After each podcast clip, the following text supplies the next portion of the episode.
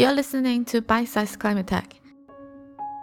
Hey, dear listeners, Lydia here. So, today we're going to plunge into another wave of climate optimism. Today's venture is a deep dive into the exciting world of EOCDR, that's electrochemical ocean carbon dioxide removal. Trust me, it's as riveting as it sounds. Let's embark on this underwater journey together.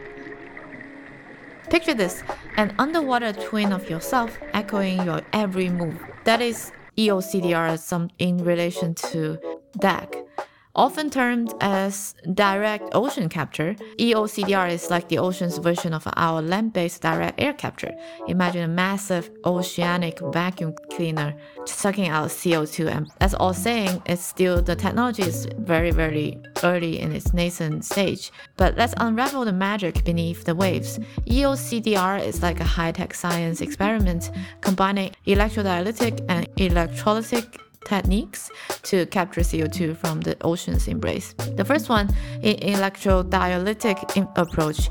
The electricity provides the energy to rearrange water and salt molecules in seawater into an acidic and basic solution. This process creates two streams, an acidic one and a basic one. The acidic one degas CO2 from seawater for storage or use elsewhere, or to weather alkaline rocks to increase alkalinity. The acidic stream can also pull CO2 from seawater for storage, while the basic stream, when released back into the ocean, enhances its ability to capture atmospheric CO2, transforming it into bicarbonate and carbonate ions. How amazing is that?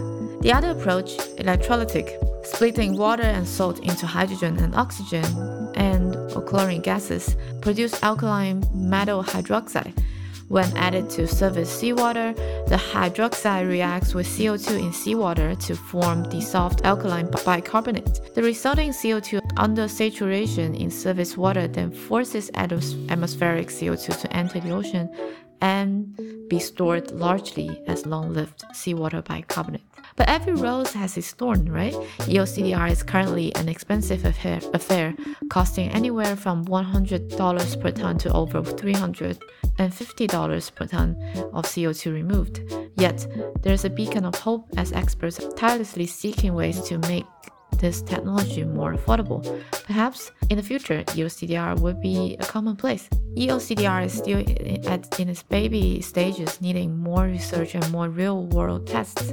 It's also pretty thirsty for energy, just like its land twin, direct air capture. For now, we might have to start with fossil fuels, but only if it means less CO2 in the end. But here's the dream powering EOCDR with nothing but renewable energy. Imagine pairing it with wind farms and harnessing the power of nature itself. Now, let's shine a spotlight on the bright side. EOCDR isn't just about CO2 capture, it's also a potential hero for our oceans with co benefits as well. By reducing ocean acidification, it offers a beacon of hope for marine ecosystems. And let's talk about scale. It's impressively vast. The oceans hold a staggering 38,000 gigatons of dissolved inorganic carbon. That means EOCDR has virtually limitless potential for carbon capture. Plus, with seawater being a CO2 reservoir 150 times denser than air, EOCDR might just outpace air capture in cost effectiveness as we innovate to reduce those water pumping expenses. Excitingly, companies like Ebb Carbon are pioneering in this field. The latest figure shows that they have raised significant of $27.75 million, with their latest Series A funding being the largest in ocean-based carbon dioxide removal tech. That's a tidal wave of support. And that's our deep dive for today. EOCDR may seem like a futuristic dream, but it's an unfolding reality offering a wave of hope for our planet. I'm hopeful for a better world, and I hope you are too. This is Lydia signing off. All content on Bite Size Climate Tech is based on public information, personal opinion, and observation.